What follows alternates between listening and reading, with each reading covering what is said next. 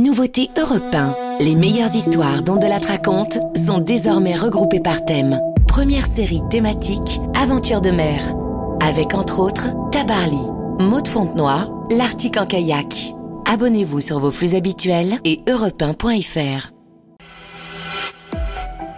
Europe 1. 14h, 15h. On de la raconte. Bonjour à tous. Je vais vous raconter aujourd'hui une belle histoire d'aventure, une histoire de voile, l'histoire du tour du monde à l'envers, en solitaire et sans escale, du navigateur Jean-Luc Van Den qui est là et que je salue au passage. Il sera là tout à l'heure pour le débrief. Cette histoire, je l'ai écrite en m'appuyant sur votre livre, Jean-Luc, paru en 2004 chez Michel Lafon, L'océan face à face. C'est le récit d'une rage de vaincre absolument extraordinaire, puisque vous réalisez ce tour du monde et vous battez le record qui va avec, dont vous êtes d'ailleurs toujours à ce jour le détenteur. Vous vous y êtes repris à quatre fois, et ce défi a occupé sept longues années de votre vie. Et je compte sur vous tout à l'heure pour nous donner les clés de cet entêtement. Voici donc le tour du monde à l'envers de Jean-Luc Van réalisation Céline Lebras.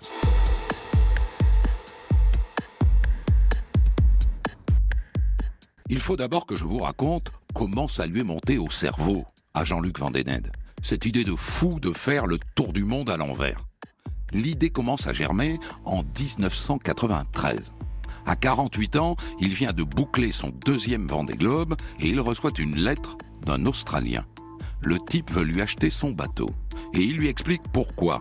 Il veut battre le record du tour du monde à l'envers qui est détenu depuis 22 ans par un Anglais, Jay Bliss, qui a établi le record à 292 jours. Le type pense qu'avec le bateau de Vandened, il peut faire mieux.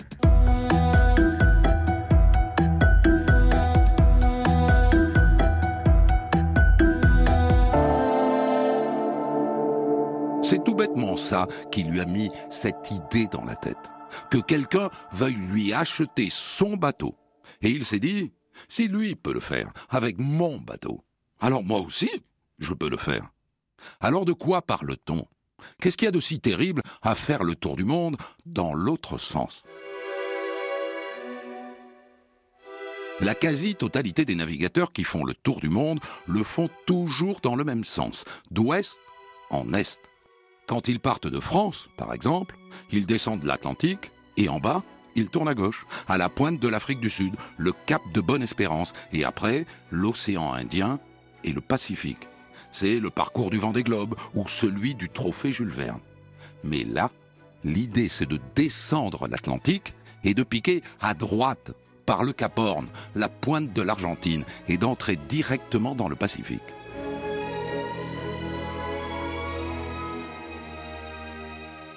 Mais vous vous doutez qu'il y a une raison pour laquelle les gens ne passent jamais par là. Dans ce sens-là, il y a les vents. Quand vous allez d'est en ouest, vous vous retrouvez avec les vents d'ouest en pleine gueule, contre vous. Et c'est peu dire que ça complique la tâche.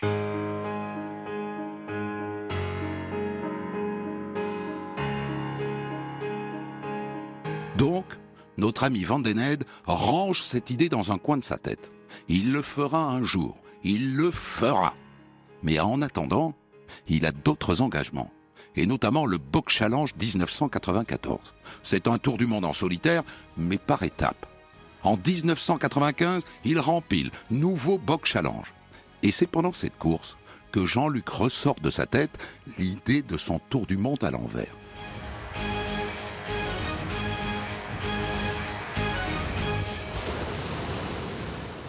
À ce moment-là, il est entre les 40e rugissants et les 50e hurlants, tout au sud du globe, au large de l'Antarctique. Et là soufflent des vents qui sont les plus violents de la planète, des vents d'ouest très puissants. Et il se dit, et si j'allais contre ces vents Est-ce que c'est réalisable? Est-ce que c'est jouable Bien sûr que ça l'est, puisque ça a déjà été réalisé. Et d'ailleurs, le record a été battu. Un Britannique vient de boucler son tour à l'envers en 161 jours. 131 jours de moins que le précédent. Il y a de l'émulation dans l'air. Et puis, Jean-Luc remet le projet dans une case et les années passent. Et en 1997, il dit top départ. Et pour commencer, il lui faut un bateau, neuf, spécialement taillé pour le défi. Il trouve un architecte pour le dessiner, un chantier pour le construire et assez facilement des partenaires pour le financer. Ça excite les gens, cette histoire. Et puis après, après il y a des galères. Et à un moment donné, Vandenet se dit, tant pis pour le nouveau bateau, j'en ai un, il a fait ses preuves, on voulait me l'acheter, je l'améliore, et basta. Et bien sûr, il le repeint aux couleurs de son nouveau partenaire, Algimous. Et il le convainc, avant de se lancer dans son tour du monde de fou, de le laisser s'engager dans la route du Rhum. Une petite traversée de l'Atlantique, de Saint-Malo à la Guadeloupe, rien du tout. C'est qu'il a une petite idée derrière la tête. Il va tester son bateau en course en raccourcissant le mât de 3 mètres, en lui faisant perdre au passage 30 kilos. C'est ça son idée rendre le bateau plus rapide et plus léger. Et là, il se retrouve en tête de la route du Rhum, une bonne partie de la course, et il finit deuxième. Donc, donc il est prêt.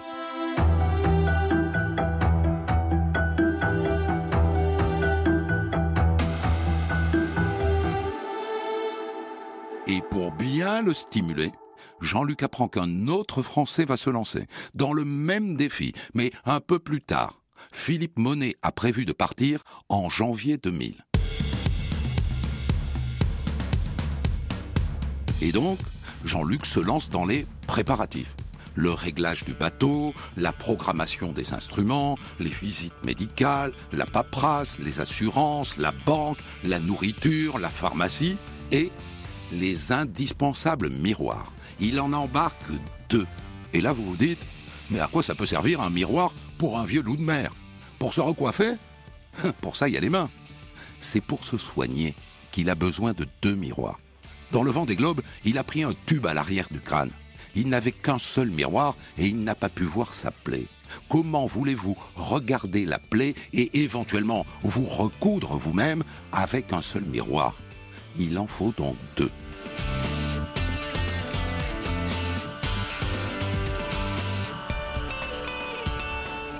Et après, ça gamberge sur la route à suivre.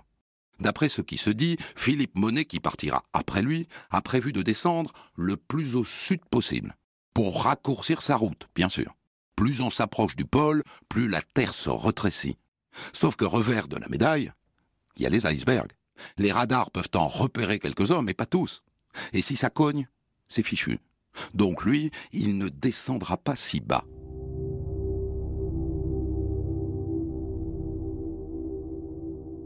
Et le 7 octobre 1999, il se lance. Au début, tout va bien. Dans la descente de l'Atlantique, il prend de l'avance sur le record. Et puis un jour, il est au large de l'Argentine, au niveau des fameuses îles Malouines. Bam Il est dans la cabine, il sent un choc violent. Mais il n'a pas d'explication. Le bateau a l'air de se tenir. Alors il continue. Et il s'engage dans le Cap Horn. Et ça passe. Et il se retrouve dans le Pacifique.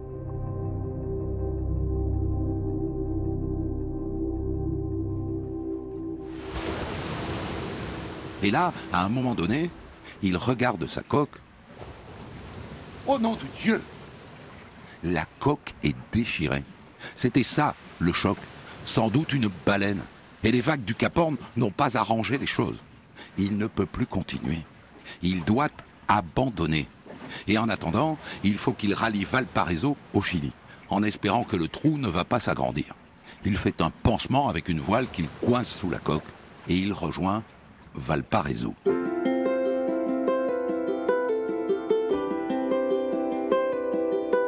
Et là, il serait bien tenté de rentrer, de réparer et de repartir.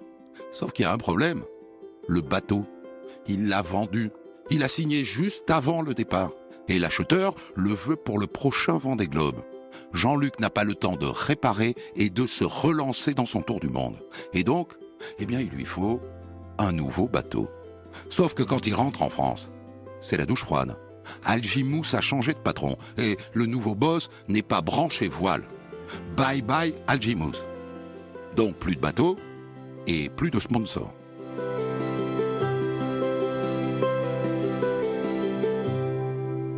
Bon, il a un peu d'argent, hein, puisqu'il vient de vendre son bateau. Un million d'eux.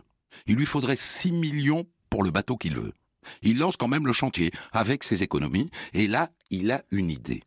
Il veut une coque en aluminium. Est-ce que ça n'intéresserait pas Péchinet, le géant mondial de l'aluminium? Il leur écrit, et un jour il reçoit un coup de fil. Oui, allô? Monsieur Vandened? Oui, c'est moi Bonjour, je suis de la direction de Péchinet.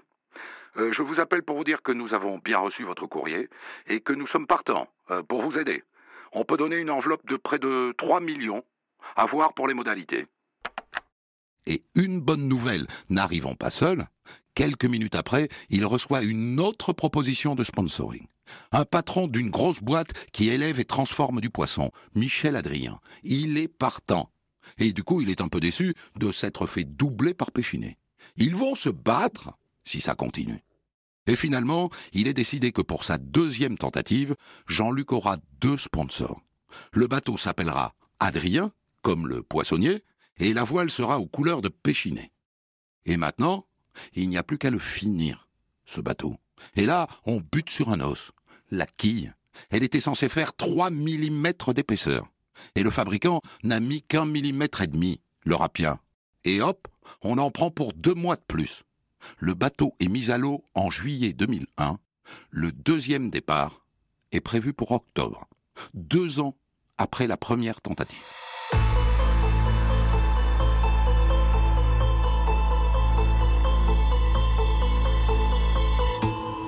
Et entre-temps, le défi s'est corsé. Philippe Monet, finalement, a réussi son tour à l'envers. Et il a ramené le record à 151 jours, 19 heures, 54 minutes et 36 secondes. C'est donc le nouveau record à battre. Et ça commence mal. Dans sa descente de l'Atlantique, Jean-Luc commence par perdre du temps. Après, il se rattrape un peu, il se fait quelques frayeurs en perdant une voile, et le voilà à l'entrée du Cap Horn. Mais là encore, la mer est agitée, mais ça passe. Et il est en avance, maintenant, sur le record. Mais la nouvelle tuile.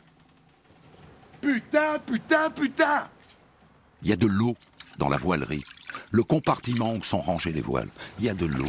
Au début, il ne comprend pas. Le bateau est tout neuf. Il est en aluminium. C'est étanche. Il n'a rien heurté. En tout cas, il n'a rien senti. Alors qu'est-ce qui se passe? C'est la quille, en fait. Le puits de quille. Une fissure qui s'ouvre et qui se referme. La quille bouge. Elle peut casser à tout moment. Et là, il n'y a plus de course. Il n'y a plus de bateau. C'est la Bérésina. Et c'est rageant. C'est à se les bouffer. Mais il n'y a pas d'autre solution. Il faut abandonner. Il faut rentrer. Il faut réparer. Et il faut repartir. Il ne lâchera pas le morceau.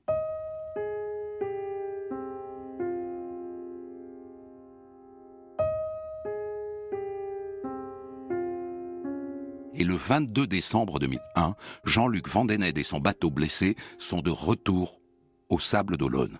Et le bel Adrien file au chantier pour réparation. Et là, je peux vous dire qu'on met le paquet sur la quille. Et le bateau est prêt en juin 2002. Mais comme les deux fois précédentes, Jean-Luc décide d'attendre l'automne pour partir. Les conditions météo sont optimales en automne. Et le dimanche 3 novembre 2002, top départ pour sa troisième tentative. Ça s'appelle avoir du niaque. Et le 7 décembre, Jean-Luc et son Adrien passent le Cap Horn et ils entrent dans le Pacifique, accueillis par une belle dépression, des vagues énormes. Mais le bateau s'en tire sans problème majeur. Le soir de Noël, il déballe les cadeaux qu'il avait emportés et le 1er janvier, il a 14 jours d'avance sur le record. Champagne.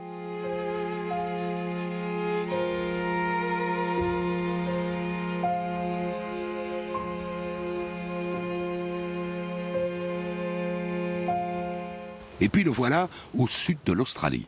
Et là, il reçoit un appel de son monsieur météo. Oui, Jean-Luc.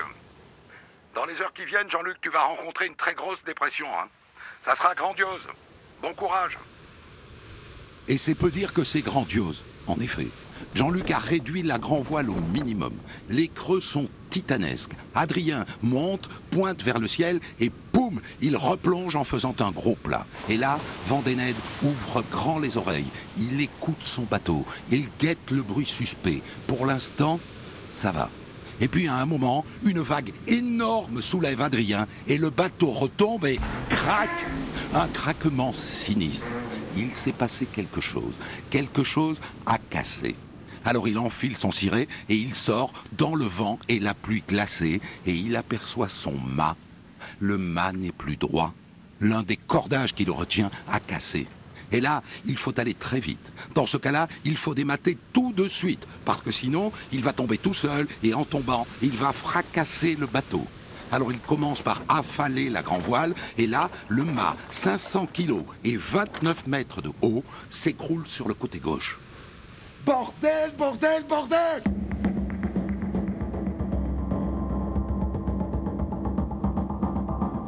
Mettez-vous à sa place. Il est tout seul, dans la tempête, au milieu du Pacifique, avec son mât qui pendouille, il y a de quoi balancer tous les jurons du capitaine Haddock.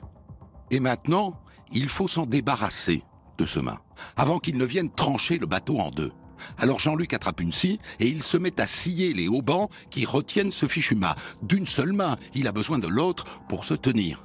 Et la scie casse et il faut changer la lame et elle casse encore, et il n'a que huit lames. Et puis, ouf, il arrive à couper tous les haubans, et le mât d'Adrien disparaît dans les profondeurs du Pacifique.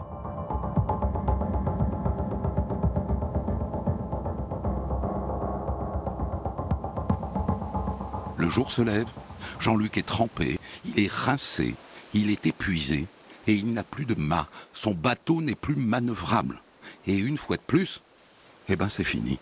Il doit abandonner pour la troisième fois. Et il lui faut une journée entière pour installer un gréement de fortune, un tube de 10 mètres pour remplacer le mât, et mettre le cap sur la terre la plus proche, qui est très loin, la Tasmanie, au sud de l'Australie. Avec un seul projet en tête, un projet de bourrique, rentrer au sable de d'Olonne, réparer et repartir. Il appelle ses sponsors, il leur dit qu'il ne lâchera pas. Mais en attendant, il est à Hobart, en Tasmanie, et il va y passer un bout de temps. Au début, il tente de faire rapatrier son bateau vers la France par cargo. Et puis finalement, il décide d'installer un nouveau mât et de rentrer à la voile. Jean-Luc Vandened est de retour au Sable d'Olonne le 20 mai 2003. Rendez-vous compte, ça fait quatre ans qu'il consacre toute son énergie à ce défi. Quatre ans. Et ça n'est pas fini, puisqu'il a décidé de repartir à l'automne prochain pour une quatrième tentative. Et là, il cherche des raisons de positiver. La première fois, c'est la coque qui a lâché. La deuxième fois, la quille. La troisième fois, le mât, c'est bon. Il a fait le tour de tous les emmerdements qui pouvaient lui arriver. Et dans son livre, il écrit Dans ce brelan d'avarie grave, je pense avoir payé mon tribut à sa seigneurie l'aventure maritime.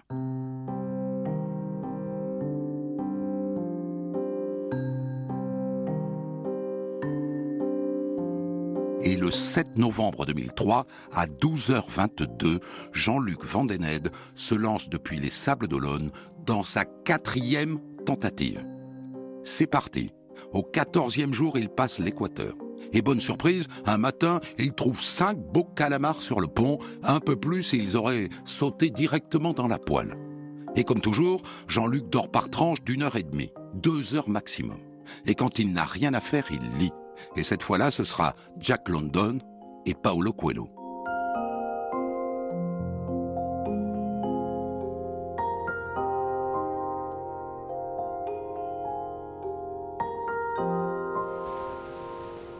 Début décembre, son monsieur météo lui annonce une bonne nouvelle.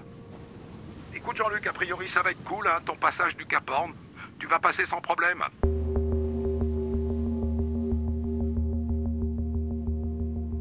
C'est le dixième Caporne de sa carrière. Alors il se dit prudence, ne nous réjouissons pas trop tôt. Mais le routeur météo avait raison, il passe le cap sans encombre et il se retrouve dans le Pacifique. Et là, Ça se corse, comme d'habitude. Les dépressions s'enchaînent. Les vents sont à décorner les cocus. Et plus que d'habitude, Jean-Luc ne lâche pas des yeux la base de son mât. Mais pour l'instant, ça tient.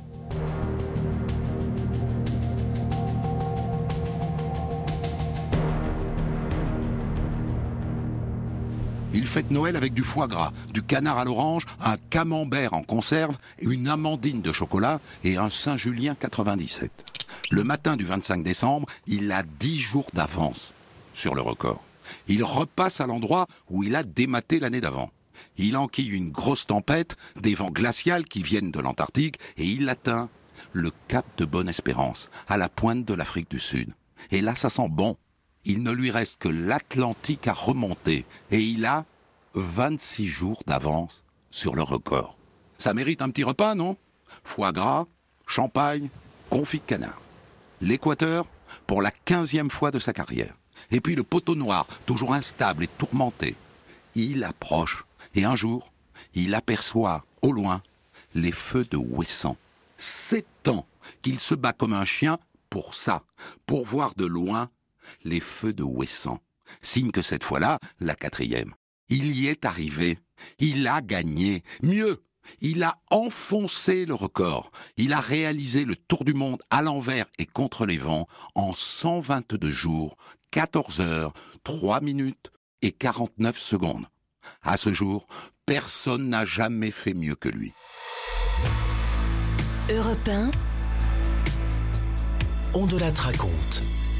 Je vous ai raconté aujourd'hui l'incroyable histoire du tour du monde à l'envers, en solitaire et contre les vents, donc, du navigateur Jean-Luc Van Den qui s'y est repris à quatre fois, qui y a consacré sept longues années de sa vie, avant de parvenir à établir un nouveau record en 122 jours, record euh, non battu à ce jour. Et bien sûr, Jean-Luc Van Den puisque vous avez eu la gentillesse d'être là pour débriefer euh, cette histoire, j'ai des questions à vous poser, et notamment euh, sur ce moteur, le moteur de cet entêtement, euh, est-ce qu'on peut appeler ça la gagne?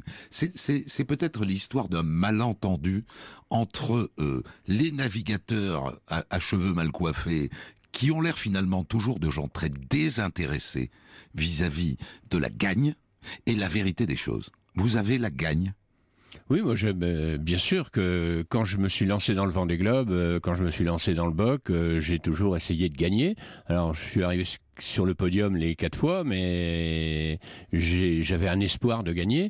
Quand je me lance dans une compétition, c'est parce que j'ai un espoir de gagner. Euh, là, je voulais battre ce record. Je savais pour moi que c'était la fin de ma carrière, ce qui n'est pas tout à fait exact. Et- On verra ça tout à l'heure, puisqu'il vous reste encore un gros coup à jouer. et donc, euh, je, j'allais pas terminer sur un échec. Euh, C'était hors de question que je finisse sur un échec, euh, ne serait-ce que vis-à-vis de moi-même, vis-à-vis de mes sponsors, vis-à-vis des gens qui m'avaient fait confiance.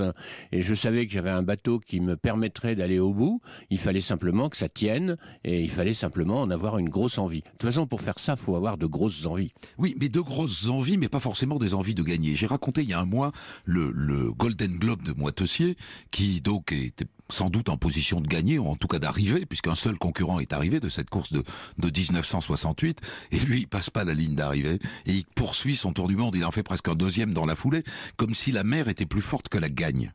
Oui, parce que lui, c'était différent, c'était un philosophe, et lui, il a rejeté un peu la civilisation, il a rejeté... découvrez l'histoire du jour dont de la raconte à course 14h sur Europe 1 du Golden et dès de 6h du matin 1968. en podcast. Alors vous, vous assumez tout ça. Ah moi j'assume, si je m'inscris à une course, c'est pour arriver au bout, c'est pour essayer de la terminer, c'est pour essayer de franchir la ligne d'arrivée. C'est pas euh, je suis je suis pas un, un rêveur euh, et un philosophe.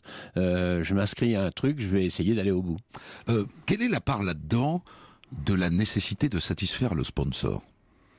Euh, notamment dans ces quatre tentatives. Alors le premier sponsor, il, il s'en va entre la première et la deuxième tentative. Oui, mais je l'ai encore. J'ai fait. Il est revenu. euh, il est revenu puisque l'année dernière et enfin les trois années qui ont précédé euh, mon prochain challenge, j'avais un bateau de régate qui s'appelait Algimous et j'ai régaté sous ses couleurs pendant trois ans. Donc est-ce qu'à un moment donné, il y a ça aussi? C'est-à-dire, sûr. j'ai un sponsor, le type m'a fait confiance, je peux pas lâcher. Évidemment, évidemment, il y a ça. Il y a ça parce parce que quand on a mis son doigt dans l'engrenage du sponsoring, euh, on se sent péteux de ne pas finir, de pas arriver au bout, de pas euh, obtenir ce qu'on est allé chercher.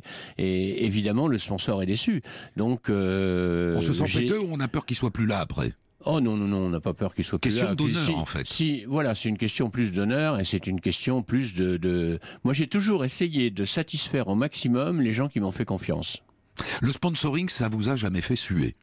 On n'a pas cette impression. Ben, ça me fait suer euh, dans le sens qu'il faut réussir à trouver euh, un partenaire. Euh, c'est long, c'est pas facile.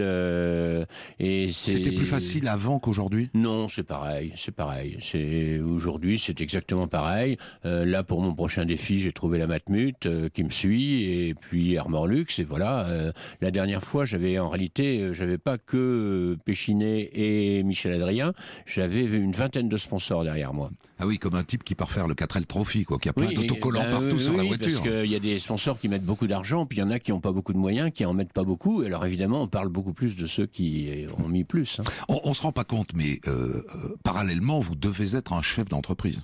Exactement, parce que on est obligé de faire une société. Moi, j'ai en ce moment j'ai un salarié euh, qui doit manger tous les jours et donc euh, qui doit être payé. Et, je m'attache à ce que les gens qui travaillent avec moi soient heureux.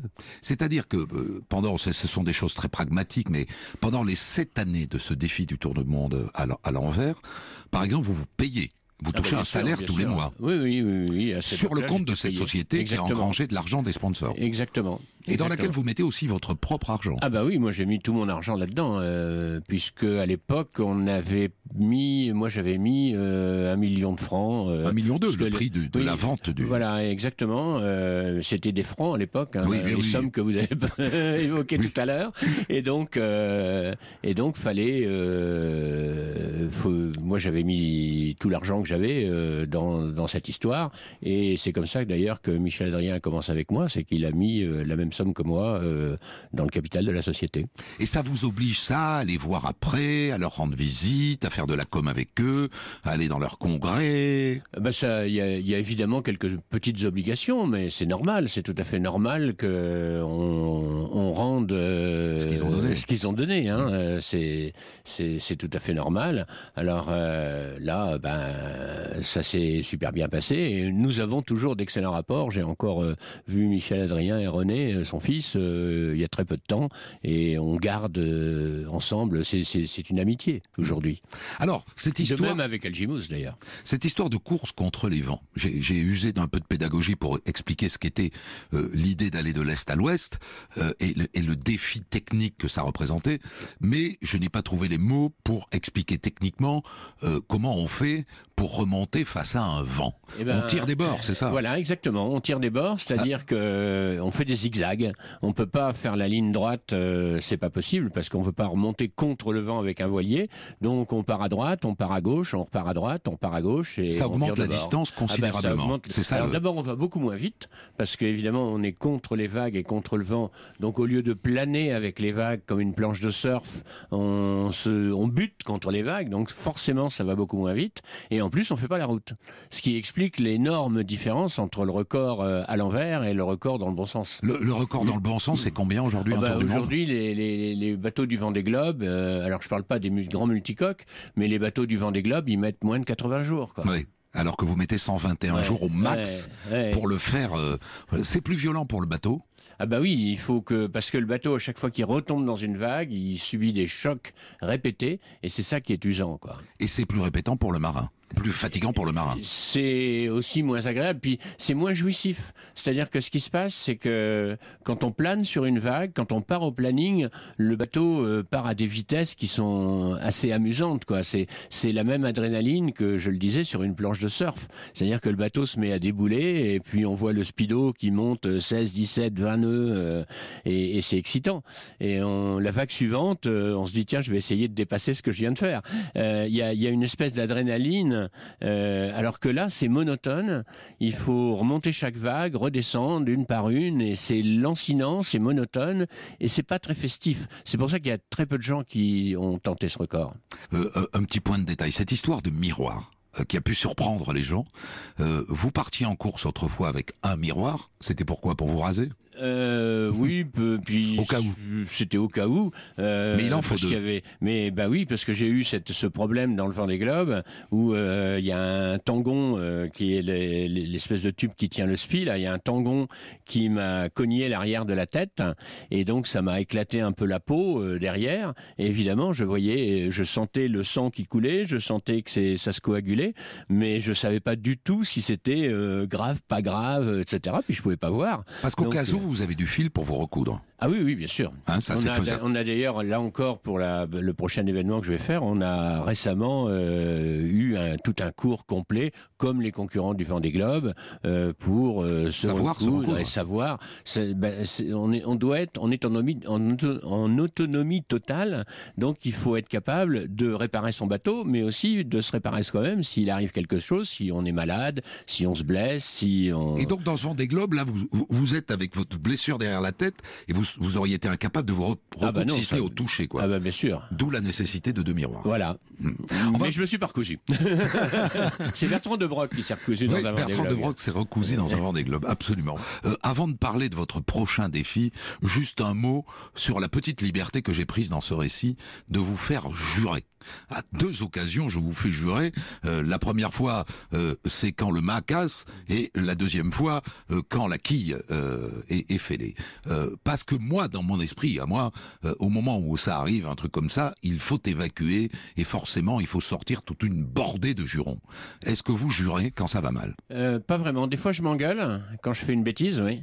Mais vous je, parlez Oui, ça m'arrive de m'engueuler. Mais par contre, je ne jure pas contre les éléments et contre ce qui se passe sur le bateau, parce que là, faut réagir. Il faut, on est dans l'action, donc euh, faut être froid. Faut être froid. Il faut, il faut être prof de maths. Hein. Les problèmes ont une solution. Euh, quelle est la solution euh, Je vais la trouver. Vous avez été prof de maths combien de temps? 17 ans. 17 ans, donc ça n'est pas rien. Et votre, votre base est, votre base est rationnelle. Est-ce qu'il existe des moments de désespoir? Vous n'en parlez pas de ça. Non, euh, non, parce que non, j'ai pas vraiment bon, de, désespoir.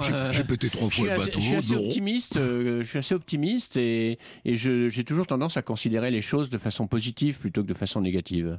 Et c'est peut-être pour ça que ça aide à rester jeune. Euh, alors justement, euh, la question de la jeunesse. Euh, vous vous lancez, l'idée germe, vous avez 48 ans, vous réalisez ce, tour du monde incroyable à l'âge de 60 ans, et vous allez repartir l'été prochain, le 1er juillet, dans une course absolument inénarrable qui s'appelle le Golden Globe, Golden Globe Challenge, qui est l'ancêtre du Vendée Globe Challenge, qui est la première course, le tour du monde en solitaire, réalisée en 1968. C'est une course que j'ai racontée à travers l'expérience qu'en a faite Bernard Moitessier, qui n'a pas franchi la ligne de départ et comme la ligne d'arrivée, la, ligne d'arrivée qui comme un poète est reparti pour un deuxième tour du monde dans la, la folie. J'ai raconté ça dans, dans la foulée et j'ai raconté ça euh, et dans la folie d'ailleurs euh, il, il, y a euh, un mois. Vous aurez 73 ans quand vous engagerez cette course. Est-ce que ça veut dire que le savoir et la technique peuvent compenser le physique? Je pense que le bateau, c'est d'abord une question de morale et c'est une question de d'être bien dans sa tête. Euh, moi, je suis bien en mer. J'aime bien la vie euh, à bord du bateau. J'aime bien euh, soigner ce bateau pour que pour pour arriver sur la ligne d'arrivée, pour essayer. J'aime bien le moment de la préparation, ce qu'on fait en ce moment avec mon préparateur. Je j'aime bien naviguer, à vrai dire. Qu'est-ce que vous appelez la préparation? Ça veut dire ben, c'est de la gym ça fait deux ans, ça fait deux ans que je prépare Matmut pour. Euh, Matmut, c'est le nom du bateau. C'est le nom du bateau, c'est le nom de mon partenaire. Qui est un bateau d'époque, enfin du genre de l'époque. Exactement, c'est des bateaux à quille longue, c'est des bateaux de série parce que. Tout le monde a le même. Alors on n'a pas tous exactement le même. On est sept bateaux euh, comparables de la même euh, série, mais euh, il y a des bateaux comparables qui sont. Il y a 20 bateaux en tout qui. En fait, tout le monde a à peu près le même genre de bateau. Tout le monde a le même genre de bateau. Et donc, il n'y a pas un favori plus qu'un autre parce que les bateaux vont à peu près tous à la même vitesse. Mais la préparation, là, c'est quoi? Eh ben, Physique. alors, il y a deux types de préparation. Il y a la préparation du bateau et la préparation physique. Évidemment, à mon grand âge, ben, on essaye de se maintenir et on essaye de rester en forme. Euh, mais je, je pense que c'est d'abord dans la tête. On le voit bien d'ailleurs, puisque euh, il y a des femmes navigatrices qui y arrivent tout à fait aussi bien que nous. Et, et donc Ça n'est pas une question de muscle. force et de muscle. C'est pas une question de muscle, c'est beaucoup une question de tête et beaucoup une question de d'optimisme, de morale et, et d'être bien en mer et de, de faire ça par choix et non pas par obligation. Alors, vous aurez un petit avantage dans ce euh, Golden Globe anniversaire, 50 ans après le premier Golden Globe, c'est qu'il s'agira de naviguer à l'ancienne et qu'à l'ancienne, vous avez fait. Bah oui, j'ai fait parce Sans que GPS. Évidemment, euh, le GPS c'est une invention qui date des années 90. Euh, moi, j'avais déjà traversé l'Atlantique dans la mini transat et autres. euh, Au sextant. au sextant. Et donc, euh, bah, pour trouver sa position, on n'a pas une cartographie sur un ordinateur, puisqu'on n'a pas le droit à un ordinateur. On, a, on va en dehors de la sécurité, qui est un élément principal dans la course, euh, où évidemment on a toutes les balises qu'il faut, tout ce qu'il faut. On Et va avoir une un radio suivi. pour appeler le PC course. Et une radio pour appeler ses, Mais le seulement. PC course. Mais seulement le PC course. Oui, absolument. Seulement le PC course. En dehors de ça, on a les mêmes équipements que en 1968. Donc, euh, on n'a pas de cartographie euh, électronique, euh, on n'a pas de pilote, on a un conservateur d'allure qui marche avec le vent, on n'a pas de Kevlar, de carbone, de trucs comme ça. Tout ça, c'est absolument interdit. Les deux seules choses qui sont libres dans cette course, c'est la nourriture et les vêtements. Parce qu'évidemment, on peut pas retrouver la nourriture de 1968 et, ni les vêtements non plus de 1968. Donc, à ce niveau-là, on, on est, on est mieux servi qu'eux. Euh, euh, vous partirez sans appréhension? Ah si, j'ai toujours une appréhension, une appréhension de casser déjà de pas pouvoir terminer. C'est pour ça que je prépare le bateau avec euh, énormément d'attention et je, soigne tous les petits détails. Et puis, euh, quand on part comme ça pour huit mois, puisque la course va durer huit mois, 250 jours, euh, faut rien oublier, faut rien. Il y a, y a toujours une certaine anxiété, mais c'est aussi ça qu'on va chercher.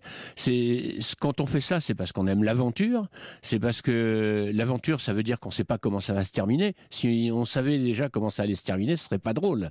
Là, euh, on est 20 à partir. Euh, Peut-être on arrivera à 10, hein, parce qu'au Vendée Globe, il y a à peu près 50% des gens qui arrivent.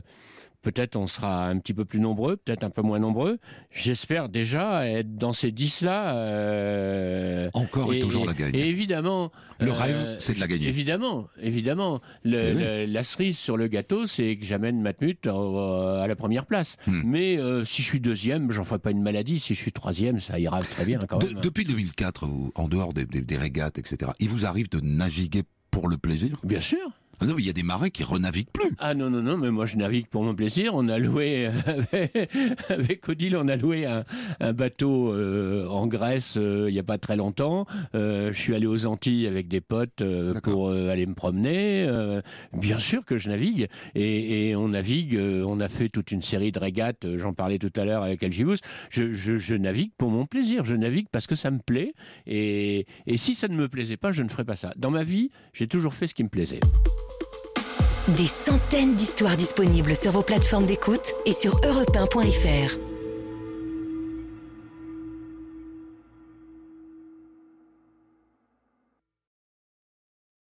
Découvrez l'histoire du jour dont de la raconte à 14h sur Europe 1 et dès 6h du matin en podcast.